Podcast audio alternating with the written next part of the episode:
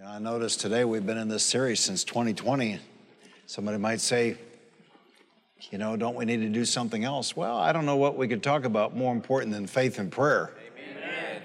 And uh, so we're just making our way through these notes. We left off last Wednesday in Hebrews 11 6. And I left off saying that our God is a faith God. And if ever you would want to please Him or receive from Him, you must learn how to operate in faith because that is who He is. Hebrews 11, 6, but without faith, King James, it is impossible to please Him. For he that cometh to God must believe that He is, and that He is a rewarder of them that diligently seek Him. Now, in this church, on occasion, we talk about growing your faith developing your own faith. And I think sometimes, well, I don't know what people think, but when we talk like this, you ignore this to your peril. Because what happens is, you know, you're young and you have your health, and uh, maybe you have not yet faced any big financial situation and if you're a tither, I want to be clear about this. If you're a tither, you live your life very much protected by God Amen. and very much blessed by God. Amen. And so, my point is, you just cruise along and you take things for granted. And that can be dangerous because, on occasion, you know, the Bible talks about having the shield of faith to quench the fiery darts of the enemy. But on occasion, uh, a fiery dart gets through. On occasion, something catches us by surprise. And so when we talk about developing your own faith, we're not kidding. And for all these years, for decades, I have said that the easiest and the safest way to develop your faith is with money because it's not fatal. And so if you're, let's say, washer, washing machine dies, or a dishwasher, or a dryer, refrigerator, it's a great opportunity to exercise your faith, sow a seed, find out how it works. Tell your neighbor, you need to find out how it works. How it works. Now, here's what happens when faith fails, generally people don't accept responsibility. And they may blame God, get bitter. But a favorite ploy of preachers is to develop a theological construct around their failure. And so when you hear ministers talk about how, well, God made somebody sick to teach him something, now the Lord's forcing me to clarify. You could get sick and in the process of being sick, you might learn some spiritual lessons. That is entirely possible. But how many of you good people teach your children by making them sick? None of you. In fact, that's a psychological disorder. Now, I'm sure I'm going to pronounce it wrong. It's Munchausen syndrome or something. What is it? Munchausen. See, there are advantages to having a PhD out here. and uh, and they'll, they'll arrest you for that and put you in prison. And yet, people accuse God of making them sick to teach them something. But now I, he's correcting me again. We probably all have gone through a financial challenge or been sick or been through a problem and learned lessons that were valuable to us. But that doesn't mean God did it. What that means is that in the problem, in the trial, in the sickness, we called out to the Lord and we learned some things. Right? And we're all for learning. But I don't think it is intellectually honest to create a theological construct to put the blame on God. And so, what I like to do myself is uh, uh, Sue says, you know, I have a problem with guilt. Somebody that works for me says that's a that's an issue with being an only child. But what I like to do is just take all the blame. That's how I that's how I approach everything with God. That if there's a failure here, it's not on your part. I know that. Amen. Actually, that's correct. Absolutely. Can't blame that on being an only child or whatever. Uh, if there's a failure, it's got to be me. So I didn't see something in the Word, or I was inconsistent in my confession, or, and this is a big one, when we laid hands on the sick two Sundays ago. See, a lot of people will get in a line to see what happens. And God, in His mercy, sometimes will heal on that basis. But generally, God, in His mercy, will not heal a mature person in that kind of a situation. Because you expect more from a 14 year old than you do a four year old, don't you? And you expect more from a four year old than you do a four month old, don't you? And so the longer we've been in this, well, the Lord expects some things from us. Amen. And so, for example, when, when you agree in prayer with somebody, you have to exercise your faith. Don't just do it as a mechanical thing to see what happens. Kenneth Hagin, the one that went to be with the Lord in 2003, used to talk about turn your expector on. In other words, we're expecting something.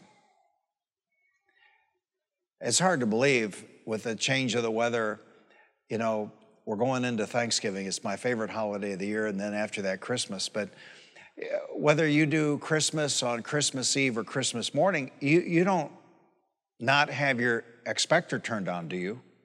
Right? In other words, and, and if you're my age, it's not about what you get, because I mean, really, what can anybody get me? Uh, anything I want, I buy. And typically, I'll buy two or three in case something goes wrong with the first one. Uh, but it, at my age, it's about watching the little ones. Amen. And so, so even then, because you know what you got them, and your expectors turned on because you're you're waiting to see the look on their face. Does that make sense? Well, see, Jesus said that unless you become like a little child, you cannot even enter the kingdom of heaven. And so I think sometimes we're a little callous. And we need to approach the Lord like children. And God said it, you know, for example, uh, when the wolf was doing the camp out sons and fa- sons and fathers, and you know, Austin told Samuel they were going to do that. A child just believes what you say. Amen. And and not just that, a child will hold you to it. Right? right? And that's the way we need to be with Father God. He said it, that settles it, it's done. Amen. But we have to learn how that works. And I'm talking about real life. And uh,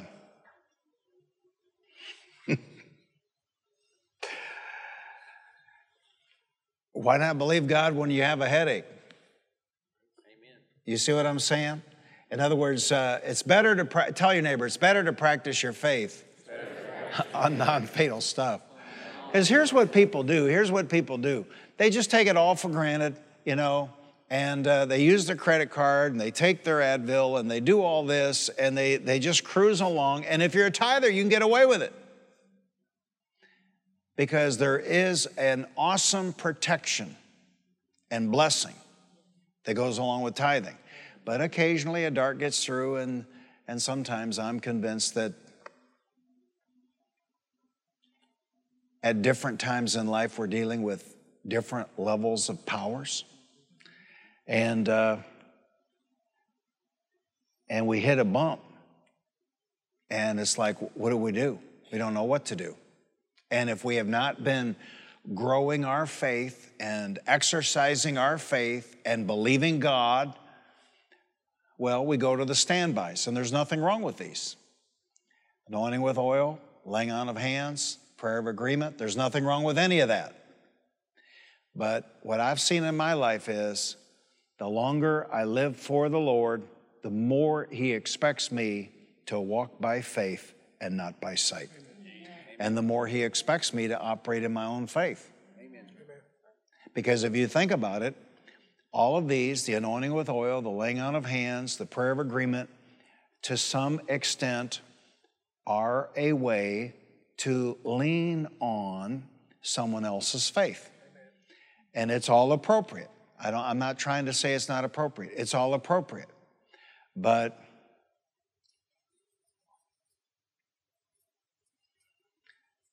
we need to grow our faith. We need to be strong in the Lord and in the power of his might because these are wicked days. I said these are wicked days. And if, if the devil has proven anything in the last couple of years, it is he is coming for the children. And so we need to know how to operate by faith financially. We need to know how to operate by faith with regard to our health and healing. Amen. And we're not we're not anti-doctor. You know, I'm pro-doctor. I've got doctor friends. you know, you've heard me tell this story about how lifting a st- suitcase in a stupid manner years ago, I damaged my right shoulder.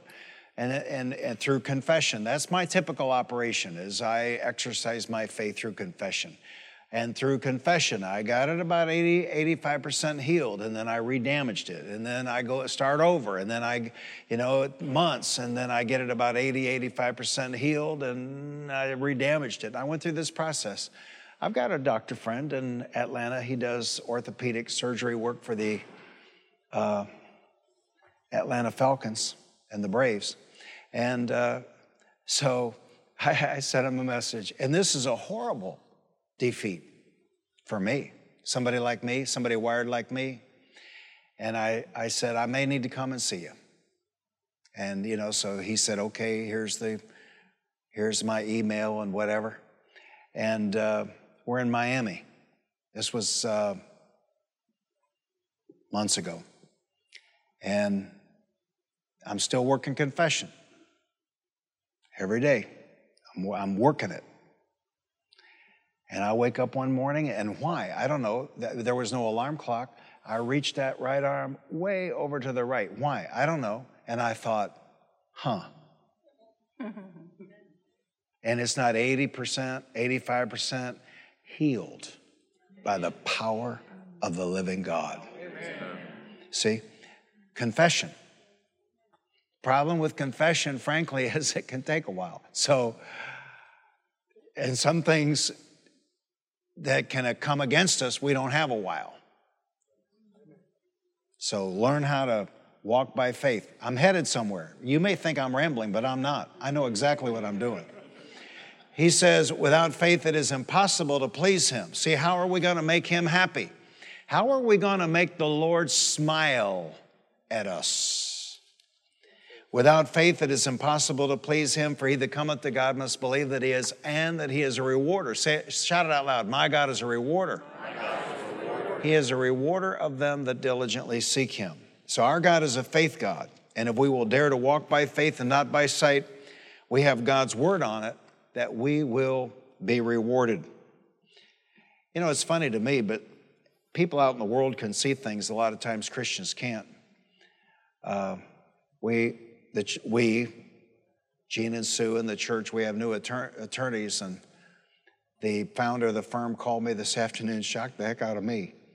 79 years old. And here's a guy from the world. He's saying, God's really blessed you.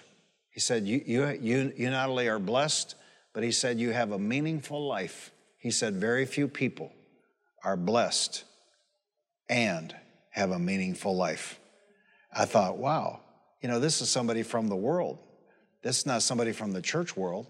You know, so sometimes you get more encouragement from the world than you do the church world.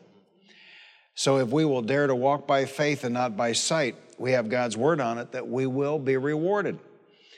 In that creation spoken of in Genesis, man is God's crowning work of creation, and man is God's crowning work of faith. Being created in the image of God, man was also created in the image of love, and man was created in the image of faith. Now, If you watch the news, you wouldn't know this. You wouldn't know that man is the, the pinnacle of the creation of God. You wouldn't know it. If you watch the news, you wouldn't know that man is the, is, is, was made in the image of God, which is love. You wouldn't know it. Amen. If you watch the news, you wouldn't know that man is the pinnacle of God's creation and faith. You wouldn't know it. I mean, horrific things going on. People being stabbed by strangers in New York. I saw a man, a video today of a man pushed from behind down a staircase in Australia. People being pushed in front of subway trains in New York. This is the work of Satan in a culture. Man was not created for this. There won't be any subways in heaven, but if there were, there'd be nobody pushed in front of a train. You see what I'm saying? Heaven's going to be a place where only those who walk in love here are going to be there. Amen. Can you see that? Yes. And since I'm on that, man is an eternal being. See, God had no beginning and God will have no end. Man had a beginning, but because he was created in God's class, man will have no end. So when man decides to be a spiritual criminal, he has to be incarcerated for all of eternity. There's no end to it. Amen. So, man is a faith creation. And when reason usurps the seat of faith, man becomes a failure. When reason usurps the seat of faith, which is the spirit man, living a life based on revelation knowledge, not living a life based on sensory perception. When, when reason usurps that seat of faith, man becomes a failure. So let's talk about what faith in the spiritual realm can mean. The bolder the faith, the greater the success. The bolder the faith, the greater the success. The bolder the faith, the greater the success. Now you have to You have to follow the leading of the Holy Spirit in that faith. I mean, we have, we have done some crazy things. Crazy things. But because, see, it's not just me. Jesus said, My sheep know my voice. And you're just as born again as I am. And if you'll develop the skill of hearing his voice, He'll lead you into those green pastures and He'll lead you beside those still waters. Well, Pastor, how do I develop the skill of hearing His voice? Well, you follow instructions. And when you hear that voice on the inside of you, you compare what you heard to the written word of God. If it doesn't line up with the written word of God, throw it out. If it lines up with the written word of God, take action on it. Amen. And the more you take action on the leading of the Holy Spirit, the more sure that will be a guide in your life. I have followed that voice my whole life. And I've done some crazy things following that voice, but it has all panned out. And the mistakes were mine, they were not his. So the bolder the faith, the greater the success. Faith wins. Faith wins. When faith dies, success folds its wings. We can take as the slogan of life Matthew 19 26, with God, all things are possible. Say it out loud with God. All, things are possible. Say it again with God, all things are possible. Now, I'm going to say a hard thing here, but I mean it with intent. We have not yet created a billionaire and it is about time.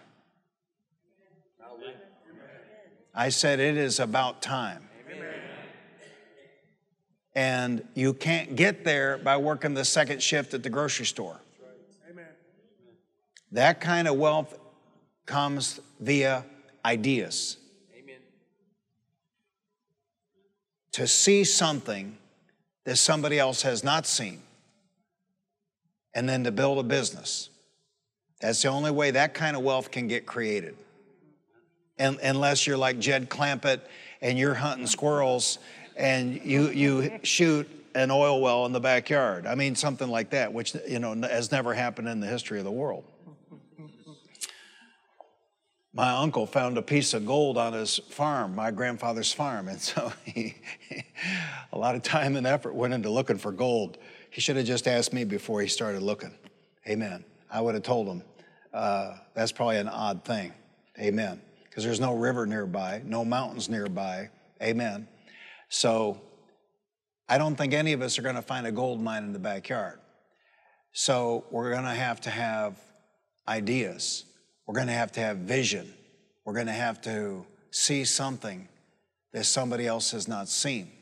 And somebody might say, well, Pastor, you, you think the Lord's coming soon. Yeah, but look, if you have a brilliant idea, or how about if God gives you an idea, things can happen fast. Amen? Amen? Say it again with God, with God all things are possible. You see, there are things impossible to the sense knowledge man that are entirely possible to the faith man. There are things impossible to the sense knowledge man that are entirely possible to the faith man. Look at Matthew 19, 26. Jesus looked at them and said, With man this is impossible, but with God all things are possible. Say it again. With God all things are possible. Or how about Mark 9, 23? Everything is possible for him who believes. Say it out loud. Everything is possible, Everything is possible. for him who believes. Or how about 1 John 4 4? You, dear children, are from God and have overcome them, have overcome them. What tense is that? Have overcome them, because the one who is in you is greater than the one who is in the world. So, who is in you? Talk to me. Who is in you? It is God. Now, look, we don't all have the gifting, the talent, the ability to become a millionaire or a, a millionaire 10 times over or a millionaire 100 times over or become a billionaire. We all, we all operate in different gifts, skills, and abilities, but I'll tell you this, I'll tell you this, I'll tell you this right now. Uh, I never would have thought on August 7, 1976, that God, God, God, the God, the God that I had met in 1960 in Sunday school class in Van Dyke and Nevada uh, roads in Detroit, Michigan, I never would have thought that God would multiply us more than a million times. That's a lot. a million times. And I'm just a preacher. See, you may be here tonight and you're a businessman. What can God do? Okay, so let's say you just believe God and follow that leading of the Holy Spirit of God and you don't get to those levels. Well, you know, if you get to the millionaire level, that's better than not being there, right? Or if you get to the $10 million level, that's better than not being there, right? Whatever level you get to. Amen. Amen. Hallelujah. You know, we were flying private from Chattanooga to Branson or Springfield, Missouri once, and uh, I shouldn't even tell this stuff. And, uh, you know, so because we had been in Chattanooga to visit my mom when she was alive and assisted living, and then we were going to see Derek Christina. And my wife says to me, she says, I got to tell you. She said, when you, when, you, when you told me that the Lord told you that you didn't belong in those airports and you started down this road, she said, I got to tell you, I thought you were crazy. but she said, going from seeing your mom to going to see Christina in an hour flat, she said, I got to tell you, she said, you're a genius. but I wasn't a genius. I was just following that voice. I was sitting in an airport, Springfield, Missouri, years ago, and the Lord told me, as clear as I've ever heard him, He said, You don't belong here. And I'll tell you what, if you're reading about what's going on in these airplanes, we should all believe God for traveling some other way. Because I'm telling you what, you can get in a fist fight on an airplane. It's amazing. You know, years ago, Jesse Duplantis talked about how that somebody asked him about why he had a plane. He said, Well, I can't get an aluminum tube with a bunch of demons. And, you know, he was really criticized for that. But I tell you what, if you watch the news, I think that he was entirely correct. Amen? So, why'd I get off on that? Because you, if you don't have a vision for your life, if you don't have a goal, I remember sitting in my office. I was on staff at a church. I remember sitting in my office and, and uh, you know, we'd been driving Buicks and I was, uh, a man in the church took me to the auto, auto auction and a Cadillac was rolling through. He said, that's what you need. And I looked at it and I thought, man, it looks like me. It was three-way black, Coupe de Ville, 1977, I think it was. And I, so I bought it.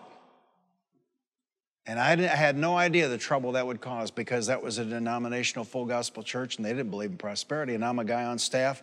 And so I, I remember sitting at my desk and looking out the window, and the senior pastor was out there looking at that car. And I thought, my time here is numbered. My days here are numbered. And you don't even realize what you have because, you know, we're for you. Amen. We're for you. I remember a guy sitting here tonight pulled up in an S600 once up at I 30. And he said, Look, look, look. And I went out there and I said, Man, that's great. God bless you and everything. And then I, I went inside and I told so I said, He got ahead of me. I can't let him get ahead of me. So I didn't covet what he had. I went out and bought one the next week for myself. Amen.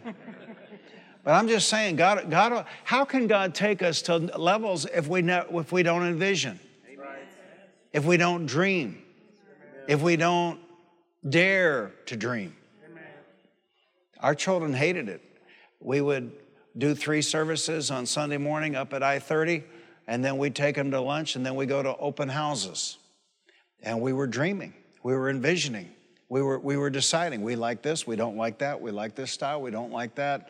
And we were, we were, eh, we were building a vision in our spirit man, not our mind. Our spirit, because our mind would have said, Go home, you can't afford none of this but we were developing a vision. We're, if you don't develop a vision, how can God bring your vision to pass? Amen. Paul wrote in Philippians 4:13, I can do all things through Christ who strengthens me. Say it out loud, I can do all things, do all things through, Christ through Christ who strengthens me. Now, again, somebody's sitting here thinking, well, Pastor, this doesn't make any sense because you believe the Lord's coming. Yeah, but wait a minute. Jesus said, occupy till I come. So that's why we're doing challenge offerings. That's why we're drawing phase two. We're occupying until he comes. We're not going to go hide in a cave with our groceries and wait for the Antichrist. We're going to we're going to win. We're going to prevail. We're going to overcome until our last day. Amen. And if he comes tonight, that's great.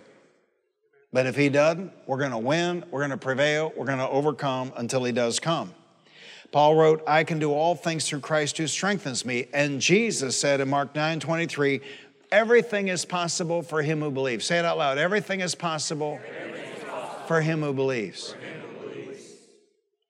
You know, back up at I 30. I mean, I'm not telling you to do this on the way home, but back up at I 30, we had a man and he traveled a lot for his business. And he told me, came up and told me one Sunday, he said, You know, he said, I missed uh, a certain service. And he said, and I was traveling and I had that tape in my car and he said, You were teaching on healing.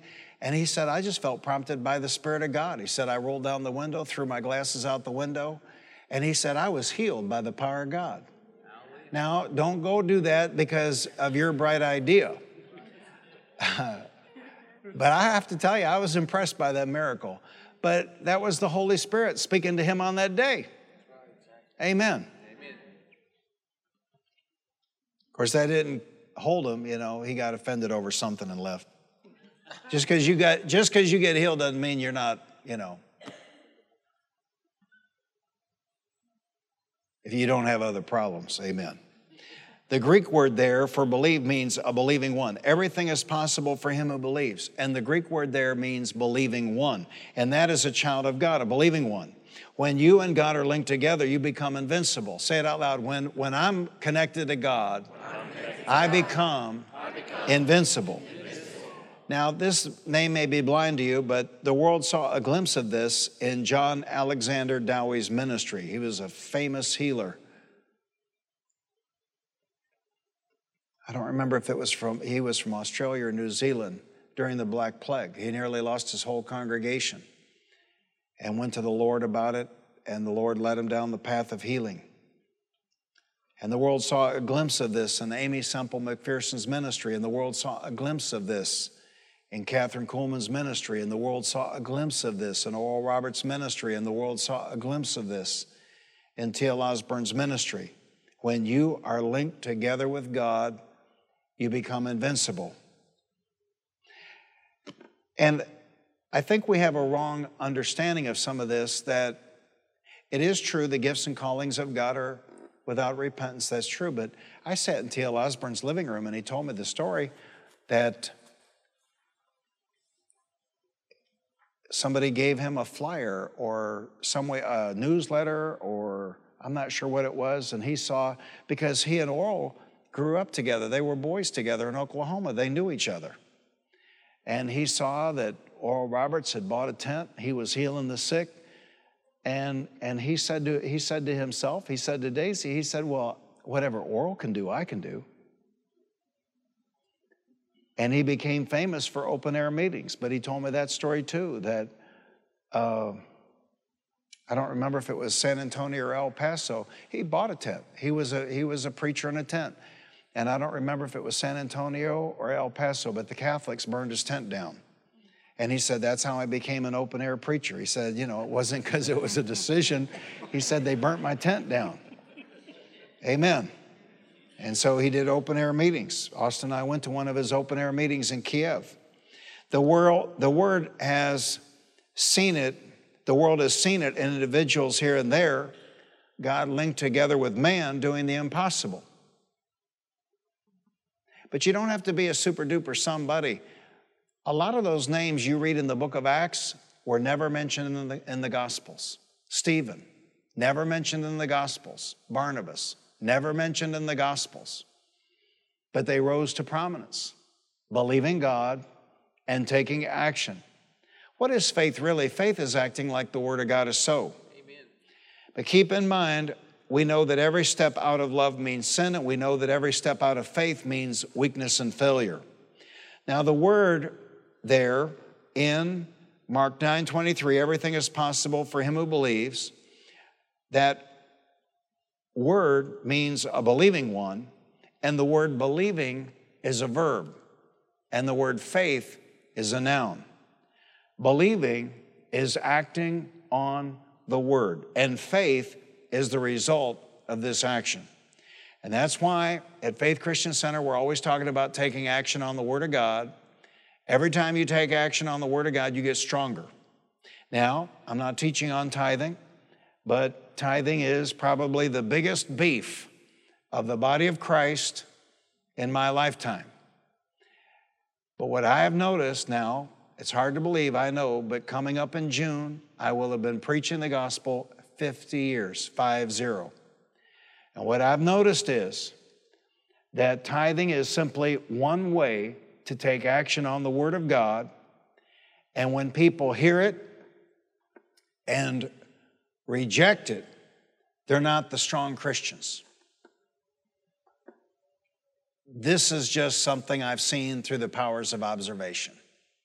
And part of it is simply because they're, they have been given an opportunity from the preaching of the word to take action. They rejected it, they chose not to. And I've heard all the excuses. You're not going to give me a new one. I've heard them all.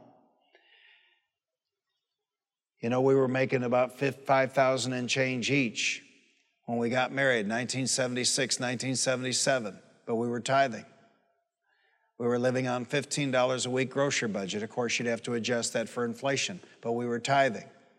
So I've, I've heard all the stories and all the reasons, but all I know is that when I take action on the Word of God, I get stronger. Yep. That's what I know. And what I know is when we look at people that are in trouble, needing counseling, facing a lot of sickness, whatever, whatever you want to talk about, well, they're not the strong Christians. These go hand in hand. Now, everybody has an, a theory, an idea, an opinion on it. And, and we never ask anybody. You know, there's nobody here tonight, nobody going to be here Sunday, and I've ever asked them if they're tithing. You know, whatever. You know, our, our, our thinking is whatever, dude, because God meets our needs. We stand here and we teach and preach the Word of God, and then we don't worry about it. Amen. Amen. Because Jesus, when I was a boy in Sunday school, I thought it was pretty rugged. But Jesus would say, He who has ears to hear, let him hear. He who has eyes to see, let him see. And I was a boy in Sunday school, and I thought that was pretty rugged, but that's the way it is. If you're going to get it, you're going to get it. If you're not going to get it, you're not going to get it, and nothing can be done about it. But what I am saying on this Wednesday night is that believing is a verb and faith is a noun. And when you take action on the Word of God, you're believing and when you take action on the Word of God, you grow your faith. Amen. This is the way it works. And so, if I want to be stronger in faith, I've got to find ways. See, your average Christian lives their entire life looking for ways to avoid taking action on the Word of God. They choose a church based on avoiding taking action on the Word of God. A few minutes ago, I was talking about being led by the Holy Spirit of God. Look, this is how I did all of this. Um, and we had a banker, we got a new banker, praise God. But, you know, I said, I said, look, I said, I didn't do any of this by my smarts. I said, I did this by believing God, preaching the Word of God, following the leading of God. He said, Yeah. He said, That, that may all be true, but he said, You can't do this stupid. I said, Okay, I got it. But, uh, but to me, let me go back and clarify. Smith Wigglesworth used to say that sin makes people stupid. And that's, I think, what we see in the news every day now.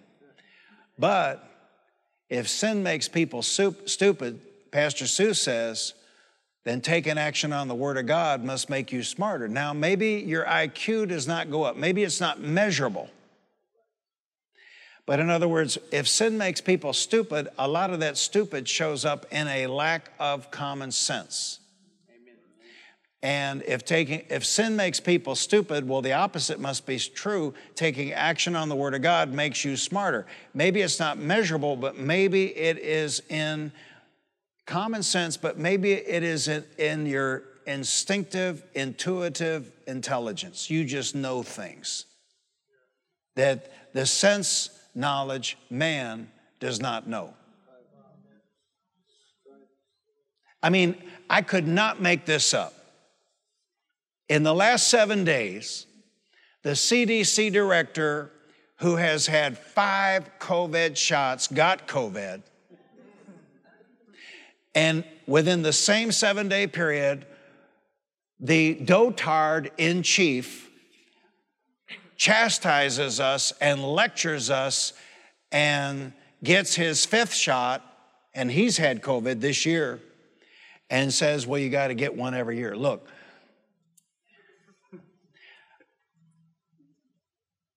you'd have to be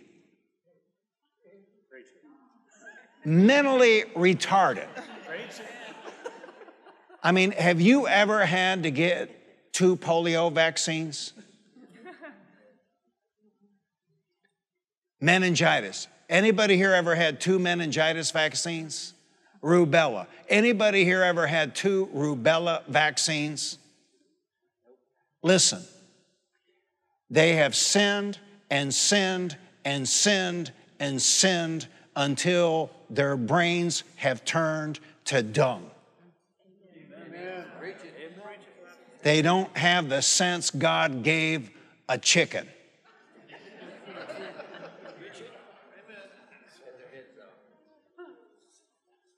Now, am I clear? Yes. Or do I need to get more clear?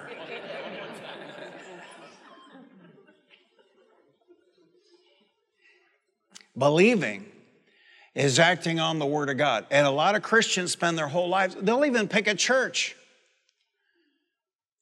based on avoiding taking action on the Word of God. And when I, a few minutes ago, I was talking about how we did these things by following the leading of the Holy Spirit, that's taking action. Let me give you one quick example.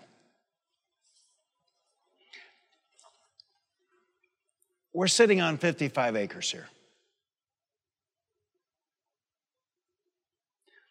When we bought this 55 acres, I believe it was in the year 2000, that would have made no sense to the natural mind. Austin and I flew to Denver, Colorado. I, I didn't have anybody really to talk to. So we flew to Denver, Colorado, and I, I talked to Wally Hickey and I said, I'm, I'm going to buy land, I'm going to relocate the church. What's the minimum I have to look at? He said, Well, the minimum you need to look at for a church is 20 acres. He said, You have a school. Since you have a school, you're going to have sports fields. You probably need to look at 35 acres. And uh, so, you know, anything I do, you can just add 20% to it. And so we're, we're here on 55 acres. Okay.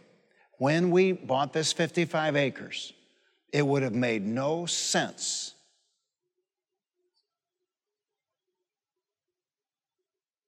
based on the church's net worth or cash flow or any of it in the year 2000, all right? In the year 2022, as wealthy as this church is, we could not even think about maybe, perhaps, buying 55 acres on an expressway in Arlington, Texas. It would be untouchable.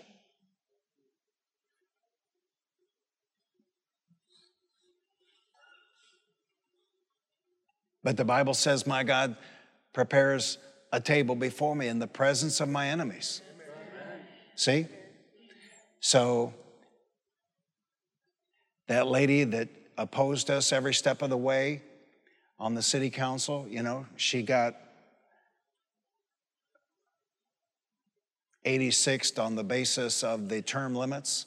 So every time she leaves home or goes home, she has to drive by the magnificent Faith Christian Center. But I'm saying, I'm saying, as, as, as blessed as this church is, if we went today and had to start over and look for 55 acres on an expressway in Arlington, Texas, there'd be no hope. But by following the leading of the Holy Spirit, step by step, year by year, see, then we, you get to this place. And then, then, see, you see that in the story of Isaac and Abimelech. And I used to teach it this way you're not really doing what God wants you to do until the Abimelechs envy what you have. Right. Amen. Amen. So, say it out loud believing is acting on the Word of God. And faith is the result of this action. So let's go to John 14, 10 and wrap it up. This is why only taking action on the Word of God builds faith. There's no other way to build faith. Only taking action on the Word of God builds faith. Jesus acted on the word of his Father. For he said in John 14, 10, Don't you believe that I am in the Father and that the Father is in me? The words I say to you are not just my own, rather, it is the Father living in me who is doing his work. Wow. It is the Father. Jesus said, It is the Father living in me, doing his work. Hallelujah. And that's why it's a grievous thing to take credit for what God has done, to draw attention to yourself as though by your smarts. I just mentioned we, we met this new banker. I told him, everything you see here, it's not because I'm smart. We just believe the Bible. We did what God told us to do. So we're careful to give the credit, the glory, and the honor to God. Hallelujah. Hallelujah. Because even Jesus said, It is the Father living in me doing His work. How many of you want to get there to where You can do impossible things partnered together with God, and then God can trust you to do more impossible things because you don't take the credit, the glory, and the honor, but you give Him the credit, the glory, and the honor. Hallelujah. Hallelujah. It is a wonderful life.